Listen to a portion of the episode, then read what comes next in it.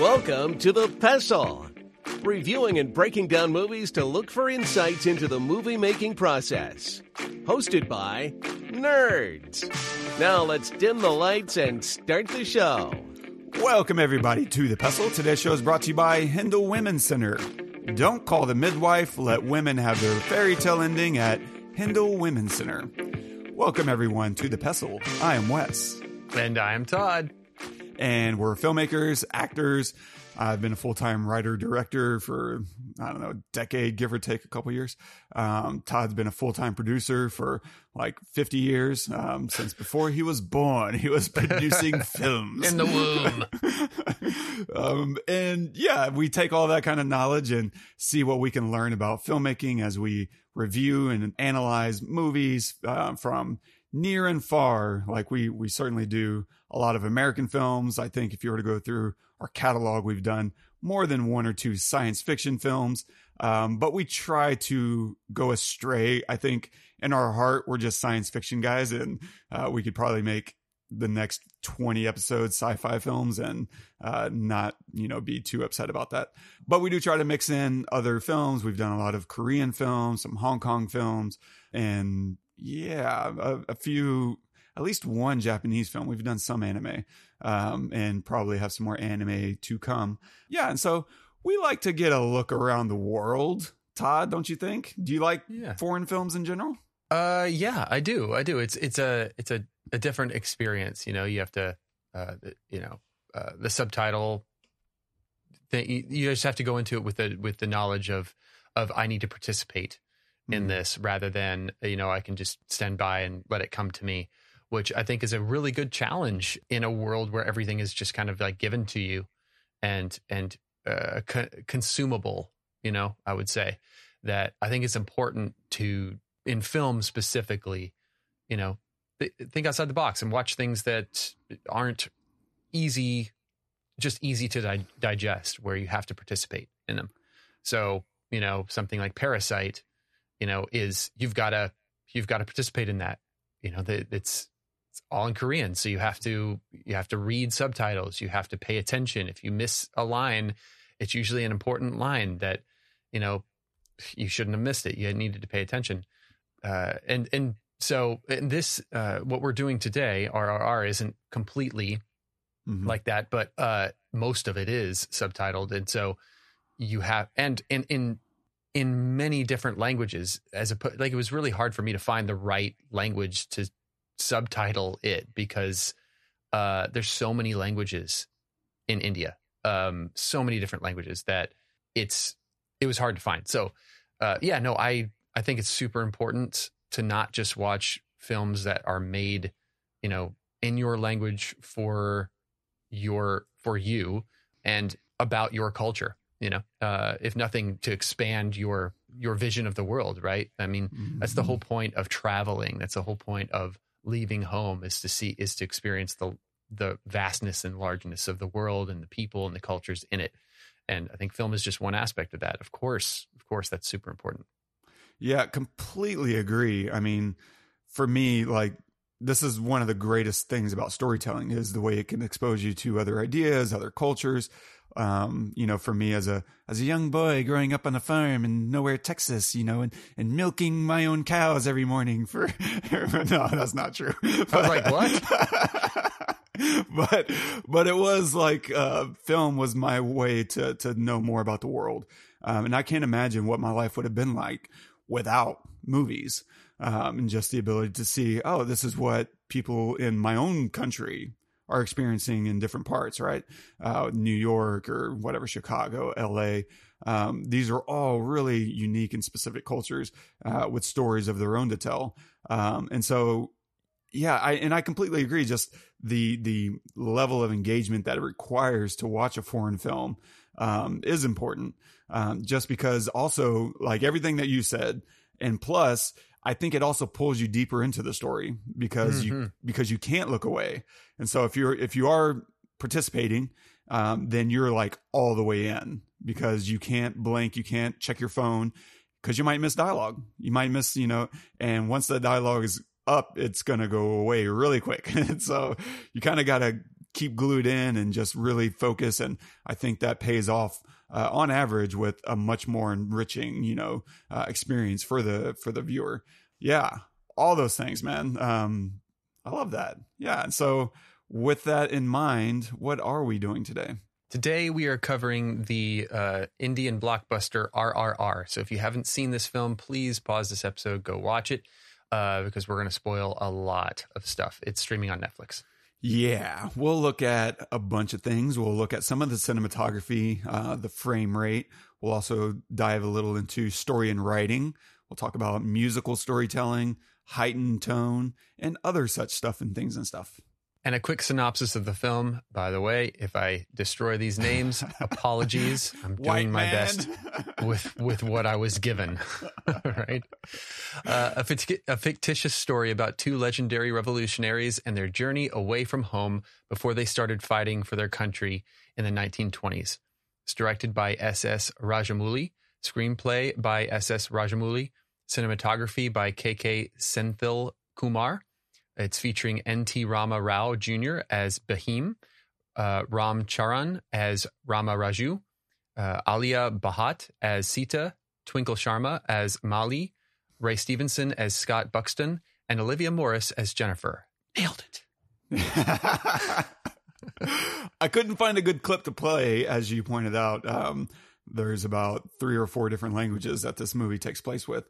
Um, and the one clip that I, I thought, okay, this will play well for the purposes of this movie and that it's in English, you know, for our audience was at the very beginning whenever um, uh, the guy pulls out the gun to, to shoot the mother and, and his captain, uh, uh, Scott Buxton, like stops him like, hey, let me tell you about the bullet, you know, and he gives this Oh, whole yes. uh, breakdown That's of great. the bullet. That's a great scene, and yet I couldn't find that clip, you know, anywhere online to to play back. And so, um, yeah, just imagine in your heads that, that's, Just imagine it that's in your what we head. heard. um, Yeah. Nice. So I don't know. Did I guess one the first time watching it, you know, and I'm curious, did you go back and rewatch it for the for this viewing, or was it so strong that you were able to kind of live off that first viewing? Yeah, I rewatched it, uh, but I could have, I could have not Mm. because it it sticks with you. I think uh, there's a there are a few things that I can call out. Well, first off, it's an in, incredible film. I absolutely loved it, and it was so interesting because our our buddy Scott, who's been on the podcast, he, Right. he's mentioned it a couple of times to us, and like, oh man, you've got to go watch this. I can't even describe to you what it is. It's just like just go watch it, which we always appreciate. Somebody not trying to Right. destroy a film by describing it in their stupid words, um, including us, by the way. yes. Uh, but we already did our spoiler alert, so this is your fault for listening. Um, so, I, I mean, first off, you know, like as as an American, when you think Bollywood, you know, you you you're you're thinking just dancing all the time and and music and and so I was very apprehensive going into it because I don't like musicals in general. Um, and and but I just thought, you know what, it's getting rave reviews. I saw on the Oscars they did a dance on the Oscars, um, and it was really amazing. And I was like, huh, man, I should. Okay, I'll go. I'll go check it out. So that was the first time I watched it. A couple days after that, and uh, a couple of things I will say. the VFX are just so fun and so amazing. I mean, I think I, I want to say there's like over a thousand VFX shots in the film that just all over the place. And some things that you think could have been, you know, staged or real or whatever. I mean, they're obviously VFX stuff, but like one of the ones in specific that I just like gush over was when they first meet, when the two guys first meet on the bridge with the uh the the train that explodes hmm well, I mean, first off, you know, obviously it's it's all you know like like fake, whatever, but it's just done so well, and and the physics of it feels right. You know, an explosion knocks one of the train cars off the track, and it's dangling. That that feels like it physically could happen, right? And if it were to explode, w- would possibly happen but everything that ensues is so grandiose and like ridiculous that you just let go and you just experience the way the the story in however they wanted to tell it the the whole when they see each other from the bridge to the the shoreline, they nod at each other like, "Let's do this. We're going to save this kid." And then everything that ensues from the horse and their motorcycle to them wrapping around each other, you don't know what's happening, but they do because Mm. they're heroes and they they speak the hero language. And and um the whole swinging over and and the setup of oh he's grabbing this flag. Why is he grabbing this flag? We don't know yet. As he's riding the horse we don't know yet but he's grabbing the flag and it just happened you know it's the the indian flag and and which is just imagine being from that country. Yeah. how amazing does this scene end up, right? Oh, he's grabbing the flag, and then they jump off the sides of the of the bridge. They come together, and he wraps the other guy in the flag, which protects him from the fire. It it's just so over the top and unbelievable, yet so you know, I was I was like cheering you know when that when that happened like oh my i'm not even indian and i'm just like this is this is a beautiful thing so anyway so i will say that that the vfx are incredible. I loved all of it. I loved even the the animals you know because they're very big on especially over there on on not on not injuring animals. Mm. animals are very important. And so they don't use any real animals in this in this. So it's it's all you know whatever. So and it's very hard to make a believable tiger. You know imagine Yeah. that. Oh, imagine yeah. you have to make anything seem real let alone a tiger with hair you know hundreds of thousands of, of pieces of hair. You know anytime it roars all the muscles that have to happen you know the way that it looks right next to to a um, human being a real human being's face you know at the at the beginning when the tiger goes after him and he's trying to hold the tiger back. Oh what a scene and his reactions to the tiger clawing him and and how he has to has to you know endure that. I just i i was kind of blown away. I mean i obviously know that it's not real. It's not a real tiger but i was blown away by how good it looked. The character establishment the way they establish uh, both of our main care of our heroes bahim and raju. I mean imagine the scene at the beginning or towards the beginning uh wh- which one was it? Uh the um the bad guy uh, Rama, yeah, with the uh are you talking about the Rama. Rama, Rama. with Rama. the with the little uh the fenced in area and yes. the barracks, yes.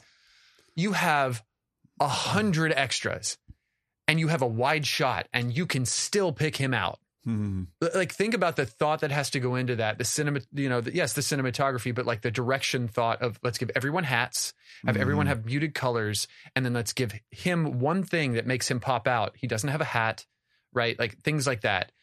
It's really amazing how in a group of 100 people you can pick him out every single moment you know? And that whole fight scene is just over the top crazy unbelievable but it establishes rama as you do not mess with him he will always win. Always. And bahim is obviously established as like a really strong you know the opposite you know he's he's internally very strong right? He can he- anyway they established characters really well. I thought that was incredible. Yeah i mentioned the bridge scene. Mm, I mean, some things are totally ridiculous, but they also make me think of uh, everything everywhere all at once, like the shoulder fight scene at the end where he's on his shoulders and, you know, controlling it. Like totally ridiculous and over the top, but why not? I mean, you've got half the stuff that's happened up, up until this point. You know, it just feels like that felt a little ridiculous, but it was just fun at that time. Um, and then the last thing I'll say before I'll, I'll, you know, we can get into the details, and I'm really interested to see what to hear what you think. Was the dance scene was probably the best dance scene ever on film. I mean, the at the party. at the party, Yeah, yeah, the dance scene. yeah, The. yeah. Like, come on, it was it just the music was so good, and all the movements were so good, and they were hard movements and aggressive and and pointed, and they were it, and it also told a story too of friendship. Hmm. you know Mhm. when because rama is not the kind of of guy to lose we've already established that multiple times and he lets Bahim win because they're friends and he's bol- he's building up his friend in the eyes of of the girl that he's in love with. It's just a, such a they use that to tell to tell to further the story and I love that. I mean that's the point of what else is the point of doing a dance or a song or something other than to further you know the story and they do that as, as well. I just it, it's so fun go into it with the idea with being ready to watch a four hour movie. Uh, I will say, because uh, I was, you know, the first time I watched it, I, w- I did, had no idea how long it was. I was like an hour and a half in. I was like, how much longer is it? Oh my god, two hours long, much longer, two and fifteen. It's crazy. Uh, but if you go into it knowing it's going to be a journey and you're not you're not going to know what's going to happen next, and just be okay with it, let go it's it's a wonderful experience. Nice.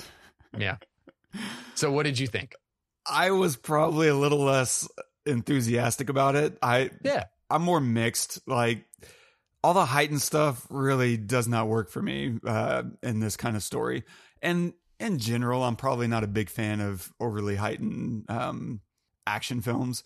And then combining that this is a a historical film in a sense. Now, this story did not happen. These characters are real, and then they it would be like us taking a, a making a movie about Lincoln and FDR and and, yeah. and having them become a buddy buddy bromance, you know, story. That could be really awesome, but obviously really has little grounding in reality. Now, I do suspect there's a ton of symbolism, like you already pointed out, the flag at the beginning, you know, wrapping around and creating, you know, that's there's tons of symbolism. I'm sure Mali is a is representative, maybe of like the heart of India, um, and other kind of things like that. I'm sure stuff like that actually happened. Don't get me wrong, um, but in the context of these two particular revolutionaries and all of this happening, I don't know what that line is between um, reality and fiction. But I think watching this kind of story unfold in this kind of way was just hair raising for me because um, I'm like I don't I don't know what's happening, and I think coming in I was really hoping that I would just you know buy in 100% the entire way because of how excited you know Scott was and then uh, you as well and I've seen some Bollywood films and I know, and this was the first thing Scott pointed out was like, this isn't actually Bollywood. This is Tollywood, um, which is a different section of India. So I was expecting like this dramatically different thing. I'm sorry for me as a Westerner and like a, you know, more traditional film appreciator. I don't see the difference between Bollywood and Tollywood. It's not as apparent and obvious to me. Um, and I've seen some other, you know, Indian films like bah- Baahubali um, is like a really big, legendary um, Indian film. And this is very much in that vein to me. I don't see that big of a difference. That's not to say I wasn't pulled in. Like, and this is why I'm saying I'm mixed because there's so many moments where I start getting pulled in. I thought that opening was perfect. Like, it was so good um, to have this misunderstanding, right? And the the girl being kidnapped and the mother standing up. And the second we see that log get smashed on her skull, like my heart stopped. Like I was fully engaged at that point. And it was just this really, I don't know. For me, I guess this has all the trappings of a musical uh, without really being fully a musical. And by the trappings, I just mean like musicals traditionally are very declarative and their intentions, their feelings, right? They announce everything they don't leave anything to your imagination. Musicals are all about singing what you feel. If you, you know, instead of um, like building up a sequence of I love this girl, the guy just says I love this girl, right? It's it's it's not about discovery. It's about you know just pure revelation constantly. Um, and this is all that is. This whole movie, uh, like there's very very little hiding underneath the surface in terms of plot and story development. Like, and in case you ever miss any, you know, conceptual element, they're going to make sure it's announced either through a song, um, right? You have the the music is constantly explaining everything, and and as well as trying to create the tension itself. I mean, even one of the first lyrics after they meet, right? The the bridge scene happens, and then we have this nice montage song sequence that kind of builds them up and their relationship and what they're doing. And the song constantly reiterates, right? It's yet to be seen if this will end in bloodshed. Like just in case you're not clear on the stakes here, um, we're gonna we're gonna ask the question. And so, and that's what I mean. Like this has all the makings of a musical, um, and certainly goes to musical places. But this isn't any by any stretch like a traditional musical, in that every you know four or five minutes there's a there's a music number, because also the the the typical way a musical unfolds is we're going to tighten the the runtime through laying out plot through music. And so, oh, instead of like having this girl get kidnapped, that might be a musical number. And now it's like we got both a music, you know, and dance number as well as layering in like the the plot elements that are going to drive the actual story.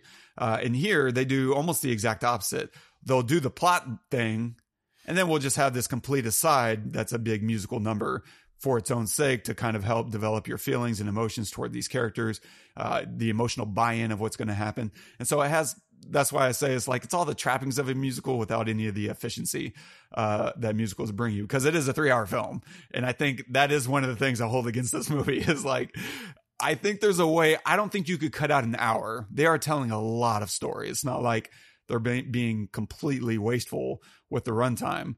Um, so I don't think you could get this down to two. I honestly don't. But I think you could probably get it somewhere around 220 to 230 through a little tightening of scenes here and there. And it's not like I would cut this scene out. I don't think I have that moment in here where I'm like, this you can do away with this backstory of Ram and his father. You cannot. You can't. You get. You need that. It's important. You can't cut out him and Sita. You can't cut out um, any of these real moments. Um, even the introduction, like the closest thing I could get to cutting anything out would be Bahim's uh, opening, his introduction, um, just because plot wise, it doesn't really pay off anything. But you need it to understand Bahim. like you just you just need it as a character development piece. So there's nothing that I can look at and say, aha, you wasteful, you know, uh, arrogant, you know, Indians. I can't, I can't do that. But I think there's just tightening that you could do along the way. That's like, okay, we can trim off, you know, uh, two minutes off the scene and 30 seconds here. And it just eventually culminates into 30, 40 minutes, uh, of runtime that, you know, you, you end up doing away with. And so yeah, runtime. I, I definitely, I mean, I was probably 40, 45 minutes in. I started checking the runtime. I was like, oh man, where are we at? I was like, okay, okay, like gird yourself. but I will say my second time through, cause I watched it this morning, much easier. Like I enjoyed it a lot mm. more. I think my second time through because I got to stop wondering about where this is going. Um, and can really start to enter in and appreciate these sequences more um, because I struggled a little bit every time everything started going to the extreme areas. Um, I was just like, okay, we're doing that. That's fine. The first time I will say watching the the the introduction of Ram, um, I was like, oh, this is interesting. This is cool. This is visually exciting. I was good with it. Like, I think there's just this weird line that's a personal line. I'm not like trying to hold up RRR to be my movie. Um, but there is this personal line that they just cross with the heightening tone that I'm like, I can't go there with you. I just can't. Um, and sometimes it's where the silliness kicks in. So like towards the end, they, they have that car sequence, right? Where the, uh, uh, uh Bahim is trying to free, or gosh, maybe it's Ram is escorting all of this cargo, right? And he's trying to get the guns and, um, Bahim is trying to rescue Molly, and so all these things are kind of coming to to loggerheads. Uh, and you have these like car sequences, the car crash, and you can see them speed ramping. And I felt like I don't know if this was a style choice or if they couldn't quite find a way to shoot the way they wanted, or if it was just we need to squeeze down runtime somewhere because maybe the way that he really wants us, it's like a three and a half hour film, and he's like, I got to make concessions. Um, and, and so we're to tighten this and we're to speed up this car wreck. And so there's this kind of silly sequences. Same thing with the, uh, the tiger sequence, um, during the, uh, uh, Bahim's trying to free Molly at the party, um, at the palace or whatever. And they kind of speed ramp here and there. And I'm like, ah, that, that doesn't play. Um, and so that, and then of course the big heightened, uh, over the top stuff. I really couldn't go there at the end, like with the with the shoulder fight. Yeah, with the the chicken fighting like uh, sequence. Not that doesn't that's what we call it in America, right? Where you you chicken fight and like you're in a pool or at the lake and one buddy gets on top of another guy's shoulders and it's all about trying to knock someone else down. Uh, yeah, that did not work for me. I was fully ejected at that point. I was like, ah, that's. But what's crazy is they'll have these sequences that I am buying into, and I think it's intentional. I'm not saying that it's not, um, where they'll build out these really good like fighting sequences, and then they jump into this other world, crouching tiger kind of uh, poetic, you know, fighting, and it's interesting. Um, but it's so the mixture just really doesn't pan off for me because like the at the party sequence um or the I don't know what you want to call that uh the the breakout sequence uh, with the tigers and the animals Ram and, and this is Bahim's and Ram's first big fight right when they kind of reveal themselves who they truly are to each other and they're at the palace and it their whole fight sequence kind of begins with this really good hand-to-hand fighting it's almost uh, Brazilian jiu jitsu ground game, right? Where they're constantly flipping each other over, getting into arm bars, um, choking each other, slamming like, oh, you got my arm bar, but I'm going to pick your whole body up and slam you on the ground. Like it's freaking beautiful. And then they immediately break out of that and go into like, we're pulling posts out of the ground and like, uh, swinging mm. it and, and I'm going to throw you across the, the courtyard and, instead of you know landing somewhere i'm instead uh, of landing i'm going to jump off a lamppost and you know getting to a fighting position. And it was just i would like to pick one um, i think. And so those are the kind of like stylings that i'm like okay i i get it. And this is it it seems very from my limited experience um, it seems very cultural. Like this is a cultural flair um, that's embedded into a lot of indian uh, cinema. Uh, I have seen some. I'm not coming out of complete ignorance, but I'm not super literate either. Like, um, I, I, I I've seen less than a dozen, let's say, Indian films of this, you know, styling, and every time I'm just like, ah, yeah, it doesn't really work for me. But the frustrating part is when I'm buying in so well to some of these other moments, whether it's you know, Bahim, uh, you know, getting whipped and he starts singing his heart song, um, and gets the people riled up and, you know, all this stuff is happening. Yeah. I, I, I, I struggled with it. It's I'm I'm very ambivalent because there's moments that I really enjoy. The bridge scene is fantastical and it does work really really well. I would just like a little bit more underneath the hood than painted on top of it. Just let me have something under the hood uh, to to to emotionally engage with because yeah, throughout even throughout the first whatever 30 40 minutes, we kind of keep cutting to the titles um, and it's kind of doing this chapter layout. And that opening sequence with the girl with Molly being kidnapped was so good. And then we kind of cut back to the title of you know that was the story. Now we're entering the water and now we're entering you know the fire or what have you. Uh and it was just it was a it's it's such a strong choice and i respect that on the one hand on the other hand it also for me comes across as insecure in your storytelling that i don't trust my audience to understand what's happening i'm going to constantly announce everything as it's happening um and that's the kind of stuff that it's hard for me to go there. Whether whether or not it's cultural, it doesn't really matter to me. Um, as a as a film, you know, fan, I'm looking at it as a, a storytelling choice that I'm like, okay, I was trying to emotionally engage, and now you're not allowing me to because you don't give me the space to emotionally engage um, through in participating in the film. Yeah, that's the that's the overview. I will. I do want to come back though uh, to that the, the party dance sequence because that is so so good. That whole sequence is great because it starts with you know the kind of meet cute Rom trying to help his buddy Bahim, um, who is this brave warrior kind of guy who suddenly can't can't talk to the girl. You know, that's such a yeah. that's so good because yeah. it also starts playing into the bromance element because before the party, he talks him into going to the party, right? And then they do this thing that you almost, you hardly ever see men do in movies, which is they play dress up for the party, right? He's like, no, this is what you need to do. And he's like, you know, dressing him and um, he's giving him a makeover, right? And it's this really fun, kind of cute moment between two very masculine men. That's really damn cool. I wish we would see more movies kind of take this approach of, I don't know, just being secure as a man. yeah. Like we're one step away from watching them hold hands. And I think that would have played fine. Like there are cultures that have men walking around in public holding hands and it's not weird. It's just, it's cool. It's my buddy. Why Yeah. not? Yeah. And then the, the, there is this one kind of hilarious moment that I think American audiences would be like, oh, wow, that's a, that's a decision, which is right before the, the big dance off happens, right? There's this dramatic thing happening between Bahim and uh, the the Englishman who's mocking him and he's doing swing. The I like the Englishman starts doing swing, um, and then we kind of cut to the brother on the drums. Like why they got the brother on the drums? I And knew you'd notice that.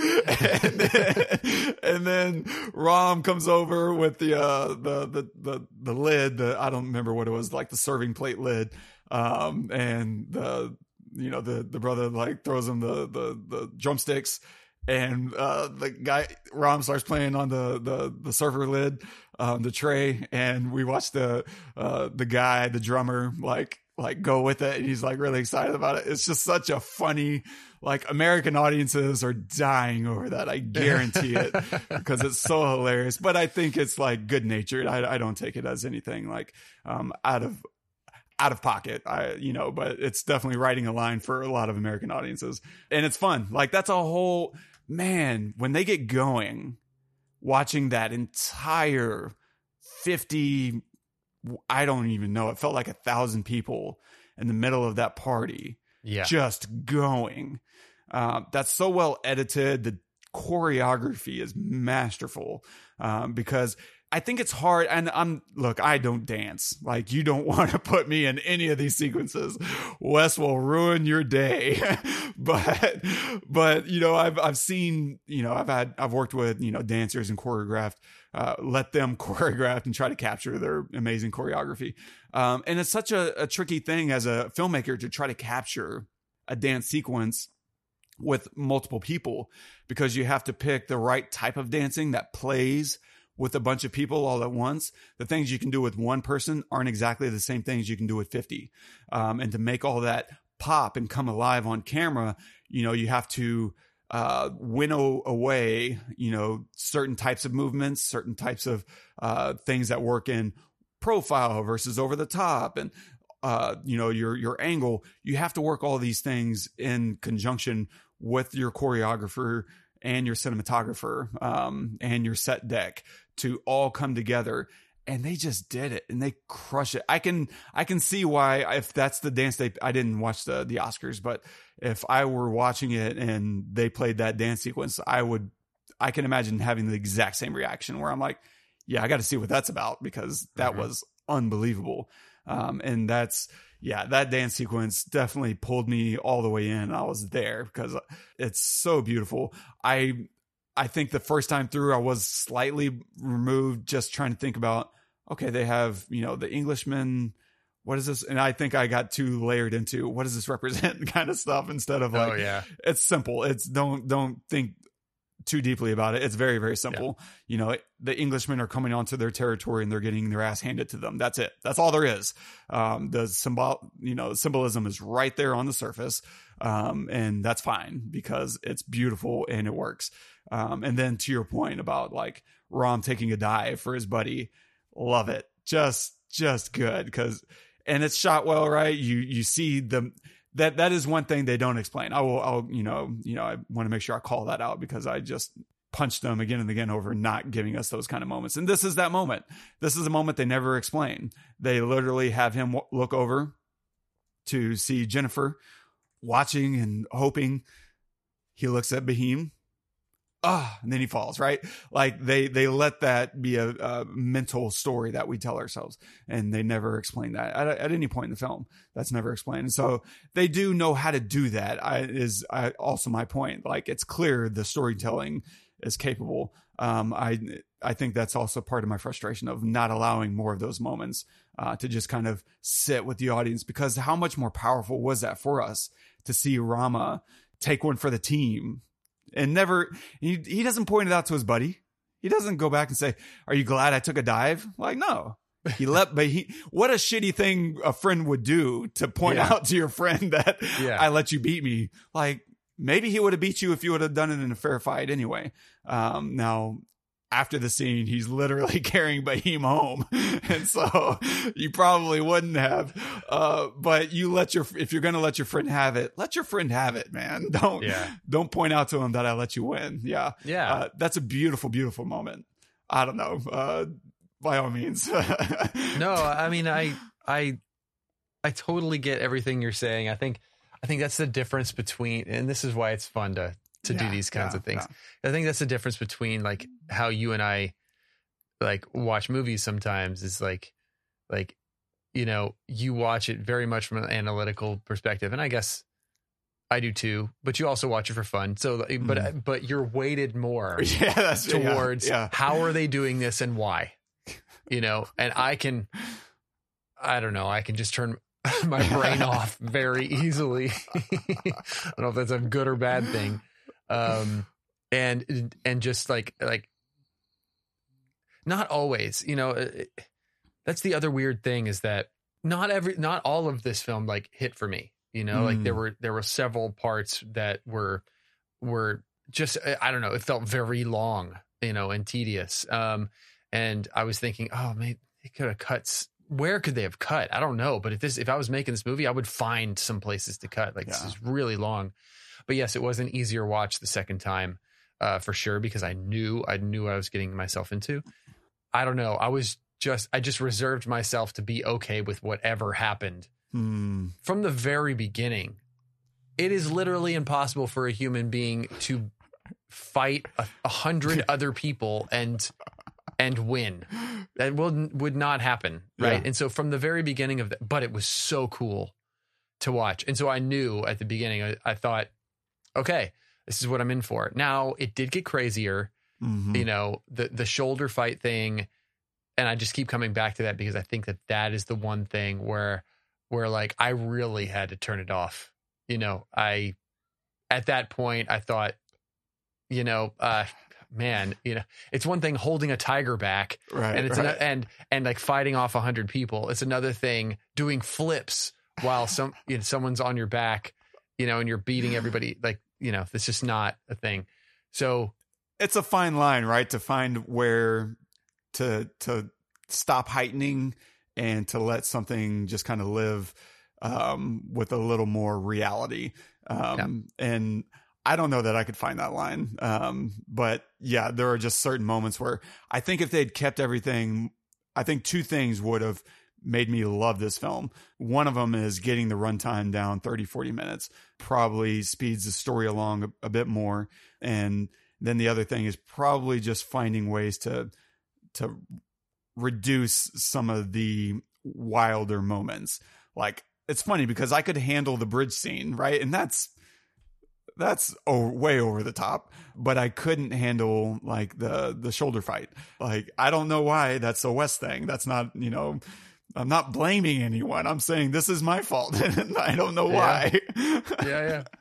No, I get it. I get. I, I totally get it. I don't think that that's a fault uh, either. I think also, you know, they were they were trying to you know obviously make these these guys they're godlike in mm-hmm. a way, you know. Yeah. Uh, they're different from you or, or I, um, as opposed to just uh, you know, like in Star Wars, the the the the stormtroopers are just very bad shots, right? But it's they're not, you know, uh, like um, Han Solo wasn't a god, you know what I mean? He just didn't get hit. Like this is different. This is you could hit me, but that ain't going to stop me. You know, um, and I might be injured or or whatever, but there's no there's no stopping me. You know, I'm not Yeah. gonna I'm not gonna ever lose, no matter what. Uh, and so they took that to an extreme, you know, and I think, you know, for some audiences that's okay. And then for others who are looking for more substance, maybe it, it's not. And I totally am fine either way. That's a really good point because for the most part, they don't allow those kind of abilities for any other character. It's not Sure. like other henchmen are running around grabbing cars or flinging tigers at their enemy, right? It's it's it's almost exclusively limited to these two guys, uh, and Ram, and that plays right into exactly what you're talking about. These aren't normal people. They're making sure you understand. These are uh, like godlike kind of men, um, with the exception, I think, of Scott Buxton, um, the the kind of evil villain guy. And there's this, and this was another one of those moments that just pulled me right back out, where his car gets crushed by the tree and it flings him up into the air, and he kind of just freezes midair and grabs his gun and takes aim and shoots. I forget who he shoots or what he shoots. Um, oh, he shoots Rom's car, and that flings Rom out. Um, and that's where they do this little speed ramp spin of the car, and Rom gets flung into a tree and like gets stabbed by a root um, or a branch, a broken branch. And that was another one of those like, ah, y'all are just doing too much. And I think those are the kind of moments where I'm like, ah, yeah, that's it's it. You could say it's playing into because now you basically have to say that you know Buxton himself is also the kind of this godlike character. Which I guess if you're going to have a villain, you should put him on the same plane as your heroes, right, to make it a challenge. But the other the the one nice thing about heightening, you know, having a heightened tone is that it does help sell some of these smaller unrealistic beats. Um, like when Bahim is locked up and he's thrown into the the car and um, Rom's trying to find a way to get him uh, this razor blade, and so this guy puts the razor blade in the the truck's you know edges or whatever the gaps in the truck, and the truck you know hits a bump and the razor blade falls into Bahim's you know uh, hands, and it just becomes like, you know what? In the context of everything else happening, yeah, I can, I can buy into that. Uh, it's a lot a lot easier to imagine that uh, you know this kind of random crazy like aim of someone you can't see capturing this one little tiny thing. Yeah, fine. I, I I'll go with that because you know. 10 seconds ago, I watched him punch out a, a, a tiger. And so, uh, why not? uh, but that is useful, you know, as a storytelling tactic to like, there's so many other things you can get away with because so much else is like really, really big and over the top. Uh, that's totally plays up fine for me. Yeah. Yeah. The other thing that you mentioned, like great introductions for sure.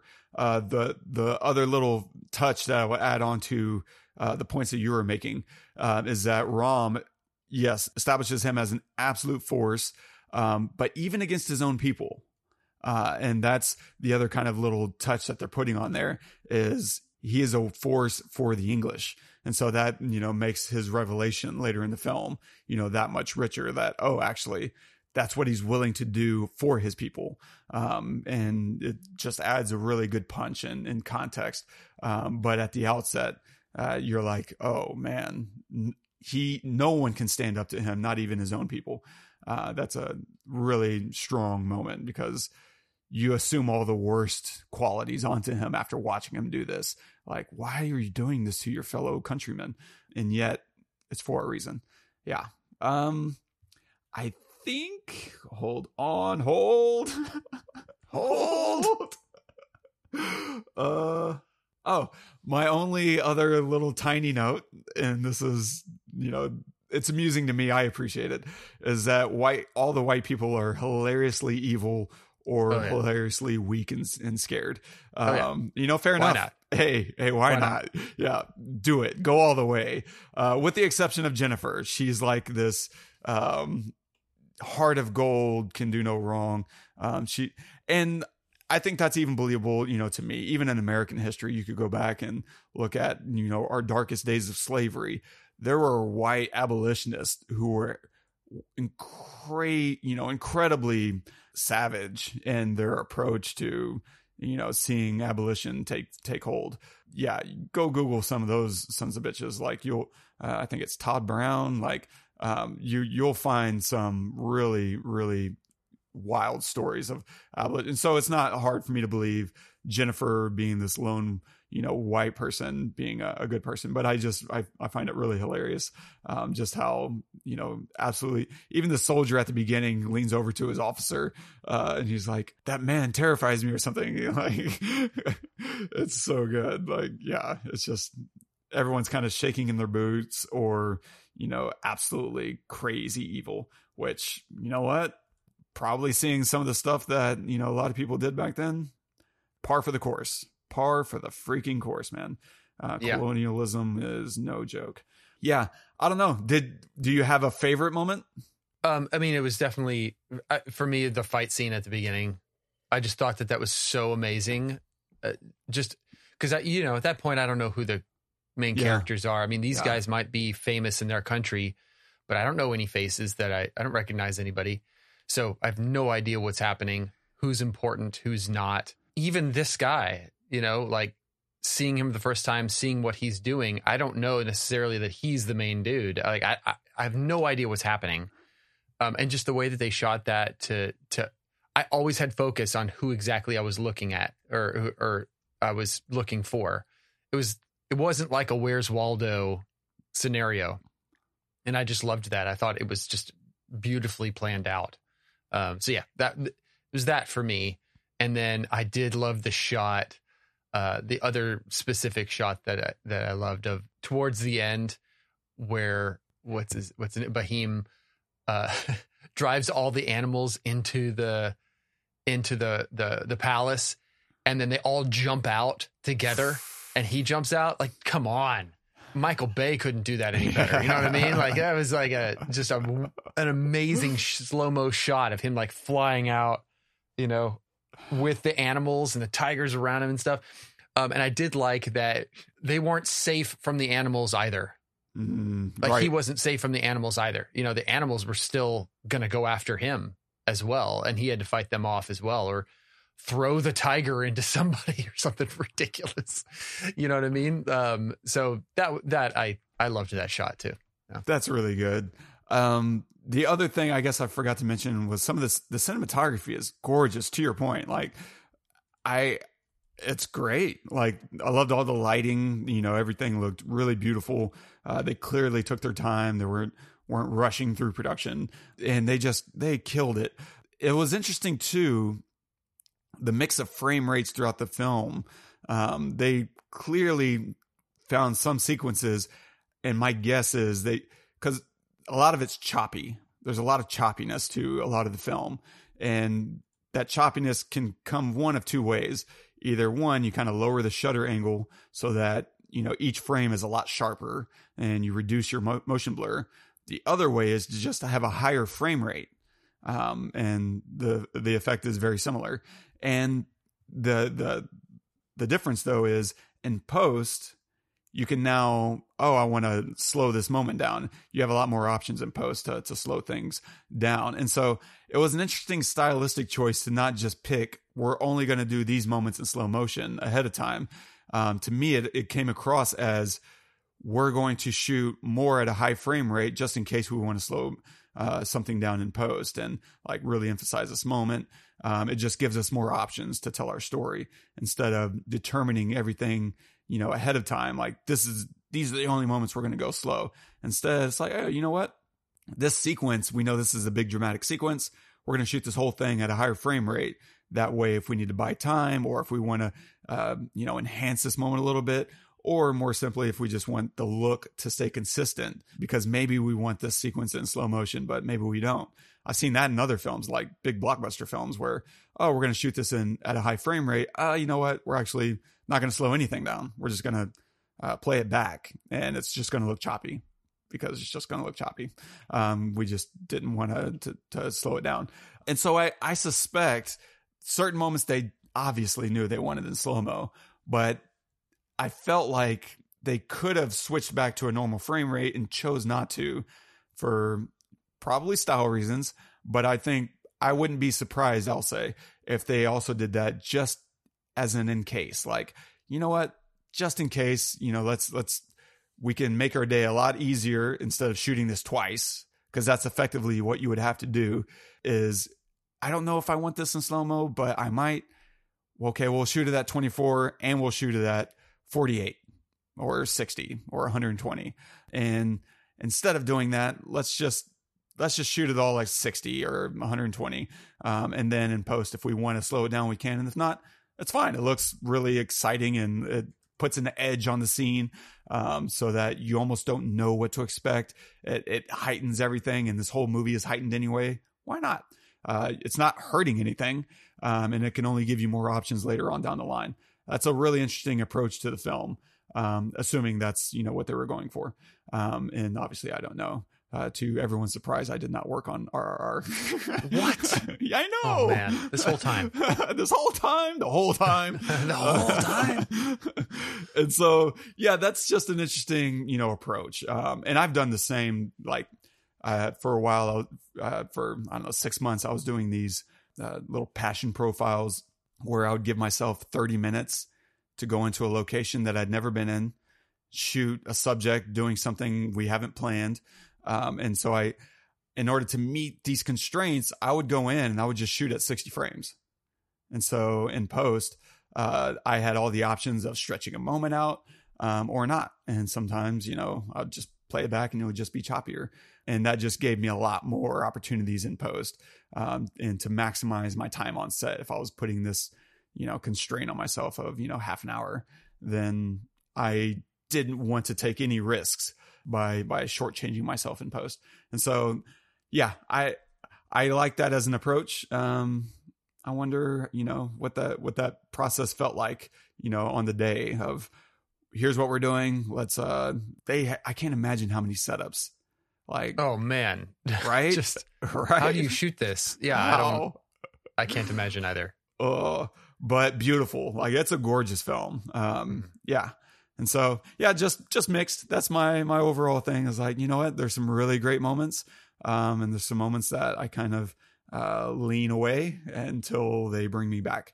And so it's just that constant process for me of uh, leaning forward and being like, okay, we're doing this again. Cool. I'll wait. I'll wait for you. you know? Yeah, you kind of have to. You kind of have, have, to. Yeah. Yeah. Yeah. I mean, you know, there are other foreign films I would rather watch. I would say mm-hmm. uh, than than this but this does have this element of like heroic yes you know kind of moments that not all foreign films do i get from those. You know what i mean? Uh, yeah. Can you imagine 12 years a slave with this tone? Right? No. I mean that's effectively yeah. what we're talking about. Yeah. You know it's yeah. it's oh. the the worst moment of this country's history, I presume. Like I, I haven't done a full history lesson in India. Uh, I'm I'm passingly familiar. Like I have looked up India's history before, and just out of my own curiosity, reading this and that, and their worst era is much closer to modern times than you know a lot of other countries, and just having this tone, this playfulness with this topic uh, is really fascinating to me. Um, just as a as an approach to cinema and and you know your own history, I guess to some degree. And again, this is mostly fictitious, but these are real people. I can't imagine making a movie about MLK and Martin Luther uh, uh, and Malcolm X uh, and having them do like a buddy cop movie. Like it would just be like, what is going on? oh God, right? Yeah. Like, and to me, that's kind of what this is. It's like let's take these really important historical figures, um, revolutionaries, and uh, let's make Che Guevara, you know, sing and dance. Like, whoa, okay, let's that's a choice. Like, let's let's, let's experience that. mm-hmm. um, yeah, I don't know. Fascinating to me, one way or another. I don't really care. Like, it's not my history. You can do what you like, and it's yeah. Very, very fascinating. Yeah. Um, yeah. And, so and beautiful. It, it, was, it was enjoyable. I really, yeah. I really liked it. Again, I, I don't think I, I'm good. You know, yeah. I don't really need to watch it again. Uh, but I think that uh, it was a lot of fun. Worth watching uh, for me. For sure. Yeah. Worth watching for sure. Yes, yes, yes, yes, yes. And I I do love when co- countries who are, you know, we don't pay attention to a lot as as Americans put out a piece of of of art that blows up all over the world and get atten- it gets attention whether that's Korea or uh, you know India or um, China or Japan or whatever uh, Germany you know you put out content and the whole like a film and the whole world stops for a second and pays attention to you. And i think that that's that's the power of of movies you know specifically. Mm-hmm. not necessarily any other art form. I mean think about it you know like a piece of art like a sculpture. It's not going to stop the world it, i mean nothing stops the world but you know what i'm saying. It's not going to mm-hmm. get the attention that like a film would. You know same with music and and a painting or something. You know movies they i don't there's something about them that will just get everybody's eyes looking at you for even if it's just a second you know? What's interesting too is in the early history of Hollywood and, and films, like it was much more common to see international films actually mm. because Mhm. there was no language barrier. It was all Yeah. visual storytelling. And it was only after, you know, talkies when we started doing sound sync that everything began to be more parsed and more um, internalized and localized uh, because, you know, in those early days, it was pretty common to see Japanese films and French films. And, you know, then you go through this period where, well, I can't understand what people are saying.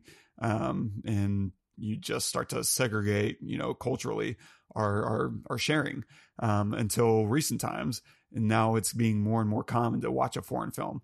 Like most people in America have watched Squid Game. That's crazy, yeah you know, and that's really really cool. Um, I wish people would watch it with the subtitles, but uh, I guess you can't win it all. That's the other Right. fascinating. My I swear, my last comment um, is RRR.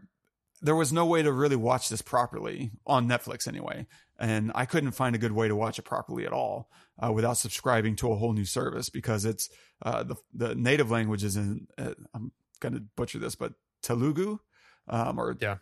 Telugu, um, but something like that something along those lines. And that was exclusively licensed through another uh, streamer that I don't have access to. Um, and so Netflix could only license dubs. There was no way to watch this with your native language and read the subtitles the whole way through. You had to watch it uh, dubbed over, at least right now. Maybe in the future they'll finally get those rights. But for now, you could only watch it the one way, and that was dubbed. And so I had that same experience as you did. Of like, what, which one should I be watching? And there was no right one. Uh, it was just kind of, Mm. you know, whatever felt right to you. And so, yeah, That's why. Okay, that's Yeah. interesting because yeah, the same thing. That's it's been that way for a couple of films actually Hmm. that that we've watched. That uh, you know, I've tried to like switch the because I can't watch it English dubbed. I, it just drives me nuts. like it's so bad um, uh, that I I have to watch it in some other language to read because then I get distracted and whatever. But it is that's not the only uh, foreign film where the dubbing has not been right either, Mhm. and it drives me crazy. So that's interesting. I didn't know that. Um, nice. So, uh, what are you going to recommend this week? So I, I don't have anything like super strong uh, Okay. to recommend, but something uh, like a, a show that I that just came out uh, on Apple TV that I'm starting to kind of get into, and I'm like, okay, I don't know exactly where this is going. Is Silo? Um, I figured you you figured I would probably Yeah. like talk about that just because I mean you know it's end of the world like apocalyptic kind of like feel, and you, or you think it might be, and people live in a silo and they've lived there for a hundred plus years and and just trying to keep it's a, a story of every you know the government or whatever leaders trying to keep everybody there it's interesting and uh, it's an interesting world that they're trying to build and so i'm i'm kind of going down that rabbit hole of of it i've only gotten a couple episodes in but it's it's it's interesting so yeah i'm going to recommend silo on on apple tv Nice. I'll co-sign that. Yeah. Um, I'm going to recommend. So, if you like heightened cinema, then I got the pick for you. Um, okay First off, uh, I'll put in the show notes just in case you really like RRR and want another Indian film that you think speaks on this level. Uh, Bahuabali. I'm butchering that 100%, uh, but I'll link it in the show notes, um, and I think you'll you'll appreciate that. But I'm going different, you know, uh, uh language here, and I'm going to recommend this Spanish French film called The Last Circus. This is a doozy. It's wild, especially considering where it begins because uh, it starts very simply and it just kind of keeps escalating and escalating and escalating until you're like, wait, what are we doing now? Um, like if you thought shoulder fighting was like the pinnacle of okay, y'all have, y'all have jumped a shark. My God, the last circus has something for you. And the the the basic overview story is this takes place in like the the mid 1930s, and it's it's it's a it, it's a revenge tale, a feud between two clowns. And oh my god. Yeah, so I'll just let you go from there because it's yeah, it's it's amazing. It's one that you could yeah, I don't even know, man. Uh go hit play and if you're not entertained um then Are you not entertained? Then I don't know what to tell you. Um stay it. tuned next week we have a listener request. We we had a um, uh, a new review drop in. Um, big shout out to I'm gonna butcher this, but I think it's a, a really funny one. Holy Fear 84, who, who, who, dropped us a review. Um, appreciate you, uh, ma'am, sir. Uh, no idea. uh, but you know, Holy Fear, uh, you give me Holy Fears and appreciate you dropping a review. Uh, they said that they uh, the the overview is greetings, gents. Found your podcast because of your review of Annihilation. I found many of my own ideas being echoed in your review. Helpful to know I'm not crazy, or at least not crazy alone. Um, yeah, and so they wanted to ask if we would do a review of The Secret of Kells. And so this has been on my list for a while to cover. Um, and so this will be fun uh yeah if you haven't seen secret of kells i'm sure it's it's got to be streaming somewhere um it's a it's a irish animation and one of the more beautiful animations that have come out ever um and so a lot of reasons to to watch that film it's cultural touch, uh, touchstone in a similar way of RRR, but in a completely different styling. And so I'm I'm excited to see uh, what we have to say about the Secret of Kells, Todd. I am as well. It's going to be fun. It is. If you're enjoying the show, don't forget, drop us a review like Holy Fear 84. Is that the 84th Holy Fear? there's a lot of holy fears. A lot of holy fear. Um, and leave us a note if there's something you would like us to, to talk about, kind of things you find interesting. Uh, feel free to do that. And if you want to drop a note on this episode and give me a backhand of why I missed the true brilliance of this movie, uh, you can do that at thepestlepodcast.com slash RRR.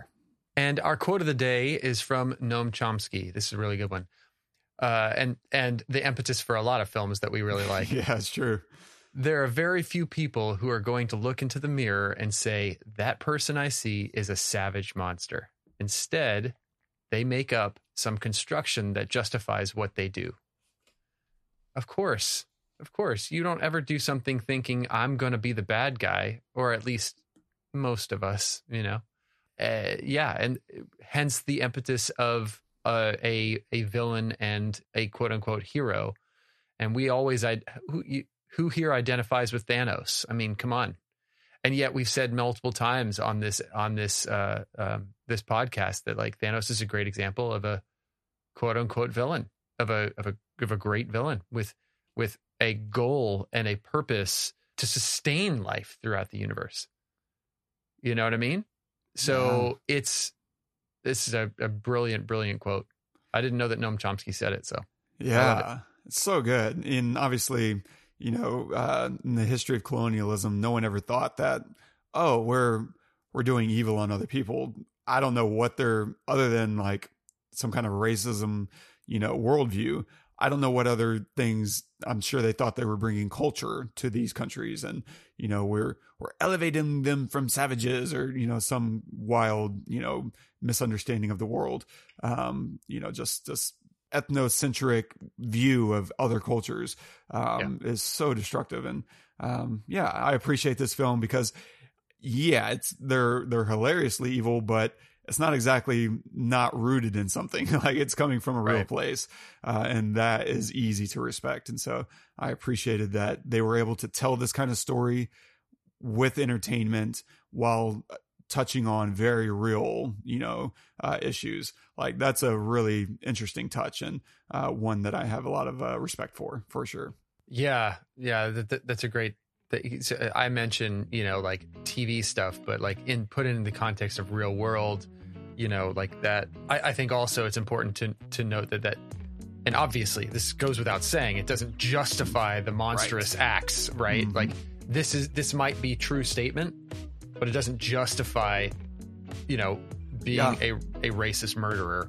You Yeah. know, uh, that's still bad, no matter what you think Yeah. right? Um, how you justify it. And I think we know that more today than back in the 20s or, you know, 100 years ago or, uh, well, I guess that is 100 years ago. Oh my gosh. you know what I mean? But it's interesting, you know, because at the end of the day, like stories are, are probably playing a good role in helping people understand the world around them.